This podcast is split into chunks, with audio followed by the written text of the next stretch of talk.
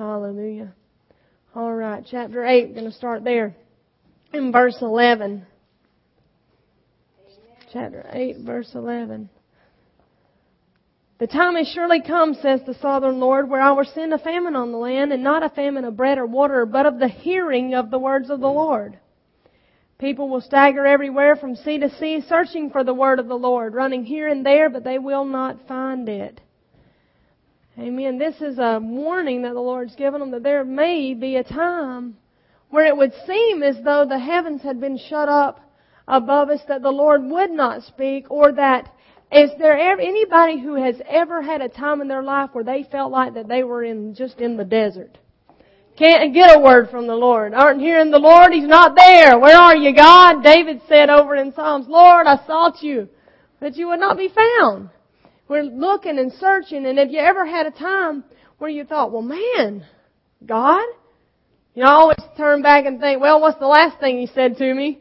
And try to pick up from there. But, you know, the times that we have like that in our life, it does not necessarily mean that we're in sin. It does not necessarily mean that you've done something wrong, that you've stepped away or that you've turned your back on the Lord, or that the Lord has turned His back on you. It may just be a time where He is staying silent. He's giving you time to maybe see what you're going to do, giving you time to press in, seek, begin to draw near to Him. Isaiah 56, 6 says, Seek the Lord while He may be found. We need to seek the Lord not, and not merely float through life and be blindsided by every new thing that comes our way, but that we would be seeking and ever presently drawing to the Lord to see what His Word is for our situation, to get the mind of the Spirit, to know the things that are coming to us, right? How, how many of you know though, sometimes we wait and we think, well Lord, I'm just gonna wait on you. We're waiting for somebody else to fix the problem. We got a problem going on, things in our life that aren't going right, things in our life we know we need to correct, that we know that we need to do something about, but we're waiting on somebody else to give us an answer. Or waiting on somebody else to show us the way to get over this hump or over this problem that we keep, keep seeming to go around and around and around again. That how many of you know that we're not waiting on the Lord to act, He's waiting on us to act. He's waiting on us to draw near. We find a story over in 2 Kings. Turn to 2 Kings chapter 7. 2 Kings chapter 7. I'm Going to lay some groundwork and we'll get the Lord's heart and mind here. 2 Kings chapter 7 verse 3. Begin there. Now there were four men with leprosy sitting at the entrance of the city gates. Why sit we here until we die, they asked each other. We will all starve if we stay here and we will starve if we go back into the city. So we might as well go and surrender to the uh, Aramean army. If they let us live, it will be so much better. If they kill us, we're gonna die anyway. This kind of sounds like, oh my goodness. You know, whoa! But that evening they went into the, well you know what, let's stop right there. Have you ever been in a place where it's like, well, if I do this, it's gonna be awful. If I do this, it's gonna be awful. I may as well do something. That's what they're saying. They're sitting there by this gate. They got leprosy and it's eating them up all over. And they're starving to death too. Well, the couple of verses before that say that Elisha the prophet came and gave the word of the Lord. And he said that the next day that bread would be being sold in the gates for more.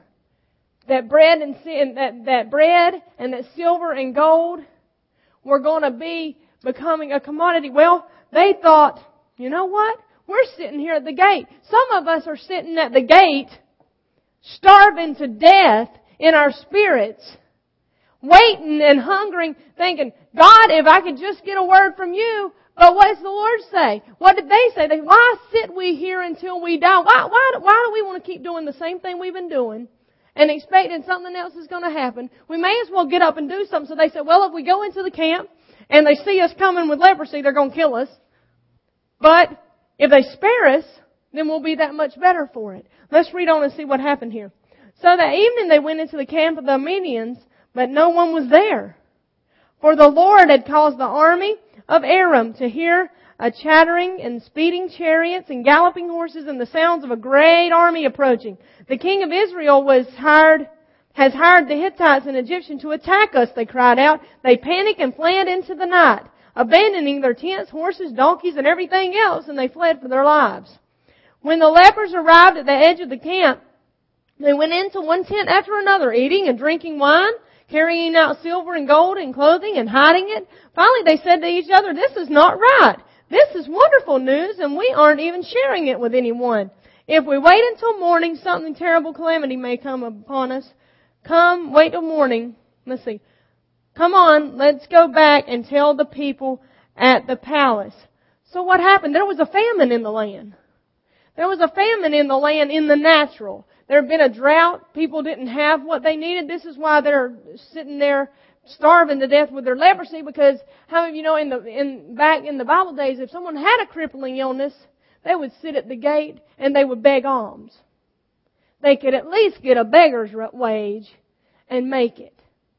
But how many of you know the Lord don't, doesn't want us sitting by the gate, getting the crumbs and begging for just some little something that can get us through. Well, if I could just, you know, just get enough for today. The Lord wants us to get up, begin to act, go in and say, you know what? If I act, it might not get any better, but if I act in faith, bless God, the Word says that if we would act in faith, that we would receive the promises because what did Jesus say? He said to everyone who seeks, they find. To everyone who knocks, the door is open. To everyone who calls out, they will be heard. Amen? And so, speaking about the dry places, the hungry places, the, the places in our life that are not fulfilled. Things that we've maybe asked the Lord for over and over, and we think, Dear Lord, I'm, I'm just, eh, in a figurative speech, starving. This, this thing, this place, this issue in my life is not being filled up. It's not being filled up. James 4 8 says, draw near to God and He will draw near to you. Verse 10 says, humble yourself before the Lord and He will exalt you. Church tonight, the Lord's saying, draw near. Come near. Get up from there. Don't sit and, and wait for things to get better. Because they won't if you stay in the place that you've been. But if you will get up and dust yourself off, God, you know what? God is a God of great mercy. He is a God, I'm telling you what, He, we wouldn't even fathom the lengths of the mercy and the grace that He extends toward us.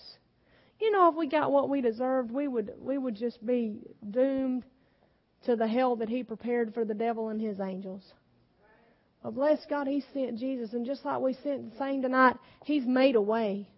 He's made a way and he says, get up and just come, come on, come on in, draw near to me. He's calling you. He wants you to draw near. But you know what? When we start to go through a tough time in our life, when we have that thing that just can't seem to get better, the first thing that we want to do is just sit down, some of us, and just have a pity party, don't want to get up in the morning, don't want to do anything, or we want to just turn, turn, turn from God, not as if we go and we sin, but we begin to become silent. That's the time that it's time to speak. It's time to act because you, how many of you know that the devil, if he can in your life, he will take the situation that you've gone through and he will give you thoughts and he will beat you and beat you and beat in your mind until you can't function in your physical.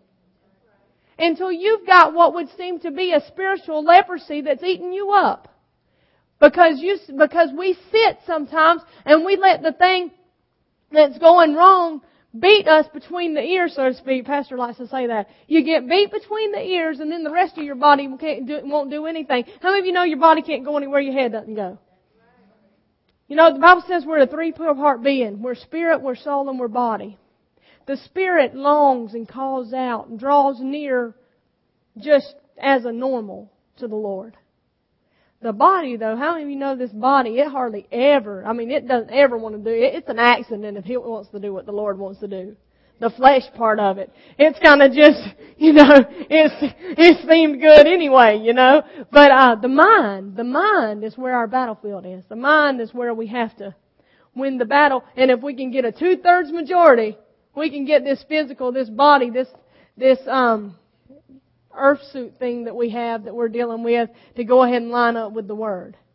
If we can get the mind to line up with the Word. Amen? The Bible says no one knows the things of the Spirit except for the Spirit of God. Now here's what we're talking about. If we can get that Spirit man, we get that Spirit man lined up, because this is where the action is going to begin to take place. Nothing happens in our physical that does not first begin to be birthed in the Spirit. Right? Now we talk about prayer on Wednesday night a lot. And you know, we, we quote the thing that John Wesley said a lot. It seems that the Lord can do nothing in the earth except His people ask Him. Where's prayer birthed? It's birthed on the inside, in our spirit man. It's birthed where the strength of the Lord is. What I'm encouraging you to tonight is to act. Go ahead and yield over to the Spirit. Go ahead and yield over to the Spirit. The Spirit knows God's will for you, and He knows His plan, and He knows the answer to the situation in your life. But the thing is, just like what I what I've said just a minute ago, is if we wait on the Lord to give us some spectacular revelation, some just flamboyant something, the word, or tell us exactly what to do, we're going to be waiting, sitting, waiting. Time to act, time to act, time to draw near. Romans 8, 26. Romans 8, 26. And the Holy Spirit helps us in our distress. For there are times when we don't even know what we should pray for or how we should pray, but the Holy Spirit prays for us with groanings which cannot be expressed in words. And the Father knows all, who knows all hearts, knows what the Spirit is saying, for the Spirit, it pleads with us, believers, in, in harmony with God's own will. And we know that God causes everything to work together for good to those that love Him and are called according to His purpose. Amen. And so you know what? The Spirit of God knows. The Spirit of God knows that answer. But you know what? We have to go up. We have to yield over to Him. We have to draw near to Him. We have to get into the Spirit before He can give us the answer in the Spirit. Doesn't that make sense? I mean, you know, it's kind of like, um, eh, you can stand on the side of a pool and wish you could get wet and hope somebody might splash a little over on you every now and then, but if you don't jump in that pool, you're going to be still standing there hot, wishing you could get wet. But you know what? If you want to get the mind of the Spirit, if you want to get the strength of the Lord, then you have to just go ahead and step over into that Spirit, draw near into God, and, and, and come in the Spirit in prayer. The Lord said, come to me. If, if you are lacking wisdom, come to me. I don't upbraid. I give wisdom liberally. Where does wisdom come from? Spirit of wisdom and revelation and the knowledge of Him. The eyes of our understanding, the eyes of our heart, the eyes of our spirit being enlightening, enlightened, that we might know the hope that He's called us to. Some of us have lost the hope. We've lost the hope that He's called us to, and He's saying, come back over, come back over, be a doer, do what you know to do. Get back over into my spirit. Come on, draw, draw nearer to me. How many of y'all have children?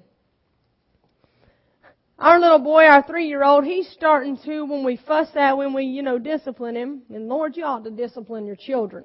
And, and I don't care how old they are, they're in your house. I know my oldest is three, but I was a child, it hadn't been that long ago. And I don't care how old they are, you need to discipline them, you need to set a parameter, you need to set a boundary, and you need to let them know that mom and dad are the authority there.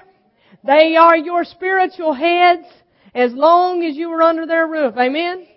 Amen. And discipline. And the Lord says we ought to do it. But how many of you know sometimes when you discipline your child, they want to go off and pout or start, you know, until they learn not to, they want to start swinging at you and no and hollering and screaming. They, they, they do not, I mean, you know, the Lord says the ones He loves, He disciplines. And we discipline our children because we love them. That's the only reason there is for discipline. If you don't discipline your children in love, find another way to do it. Get over in love. Because the only reason we ought to discipline our children is because we love them and we refuse to let them go the way of the world. Amen? We refuse. I told my three-year-old one day, I remember the first time, I think it was the very first time that I really disciplined him hard. We were at church up in, before we moved, and he was just not obeying me, not doing anything, just having him a field day at the foyer of the church. And I was, I just got all tore up. I was, you know, you want to do, I, what do you do, you know? And I got him in the restroom there at that church, and it just came, and I said, and I did, I said, Lord, what do you want me to do?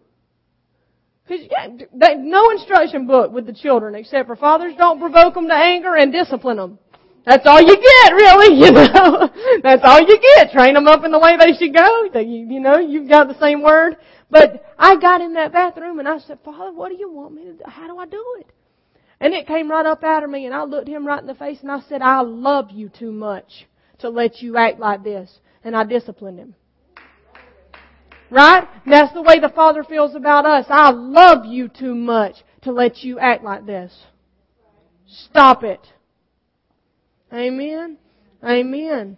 Glory to God. Over in the things of the Spirit. Over in the things of the Spirit. Because the Spirit of God knows what is the will of God. And if we'll begin to walk in the Spirit and not fulfill the lust of our fleshly desires, our, our, our desires for other things, what enters in and chokes the Word? the desire for other things. May it be material things. Oh, I want a bass boat. Oh, I want a new TV. Oh, I want a car. Whether it be that, whether it be our lust for what we wish we had, the home we wish we had, the husband we wish we had, the wife we wish we had, the, oh, I thought, you know, I thought that, you know, I got over in this Christianity thing and somebody by error taught you that you were just going to get rich. The Bible says, woe unto those who think that godliness is a means by which to gain wealth. That's not true. The lust for other things draws us away from the Word and from the things of the Spirit. Um, so we need to yield. We need to yield. Now unto Him that is able to keep us from stumbling and to set you before the presence of His glory without blemish to the only God and Savior through our Lord Jesus Christ. Be all glory and majesty through one through to the only one that's able to keep us from stumbling to, to the only one that's able to lift us up out of that deadness and out of that mess that we're in. To the you know to the only one. Draw near. Draw near. He has things he wants to say to you. He has direction that he wants to give you out of his spirit. He has unction that only he has when we don't know what to pray for, when we don't know what to do, He does. He's the only one that does. Now, I'm not saying that there aren't times that you may have problems and that you need to talk to somebody. I feel like that the Lord, He said there's safety in a multitude of counsel. I'm not saying shut yourself off from everybody and don't talk to anybody. That's not what I'm, but, you know what, ultimately, if you're going to pick, let me say this, dear Lord, if you're going to pick somebody to talk to, don't pick somebody that's doing worse than you are. don't pick somebody who's got their own mess and they're struggling so hard that they can't find a way out on the same issue that you're talking about. I mean, it's like, you know, this is a far out, um, thing, but you don't, you know, if you, if you're an alcoholic and trying to get free, you don't go to the bar and cry to, to cry to your buddy. You know, that's a worldly example. If you're in the church and you want your marriage to get better, you don't pick somebody that's been married, I don't know, five times. And that's not doing good in the marriage they're in. Now there are people who have been married multiple times who have gotten right with the Lord. They're in their marriage and they're just having, just heaven on earth. They're just blessed. There's people like that, and if you got somebody that's got a good track record, maybe they could tell you how to avoid the pitfalls that, but make sure that it's somebody who is excelling in the area that you're in. Don't go and because you know what? If we go to people who um are struggling with themselves, then we begin to feed off each other and just get all caught up in a big old in a big old mess, right? Don't you know? Pick somebody, find somebody. If you're going to talk to somebody, find somebody that's where you want to be, and go feed on them. Go pull from them because they may they may be able to have but but ultimately you're hoping that they've got the mind of the spirit. You you, you want to be with somebody who who has evidence in their life of having the mind of the spirit. But still, the, the, still our primary way to find our direction, to find the thing that's right and the things that we should do in our life is through the Word and through unction and the drawing on the Holy Spirit that's within us that we can commune with every day. Jesus said, I go away and I leave you a helper. You know, the disciples, they've been with Jesus for these three years and they're thinking, well Lord, what could be better? I know they were. Well, what could be better than having you here? You're here. But you know what? The Holy Spirit, Pastor Brian just went to West Virginia the last three days. Um, and Jesus was a human when he was here.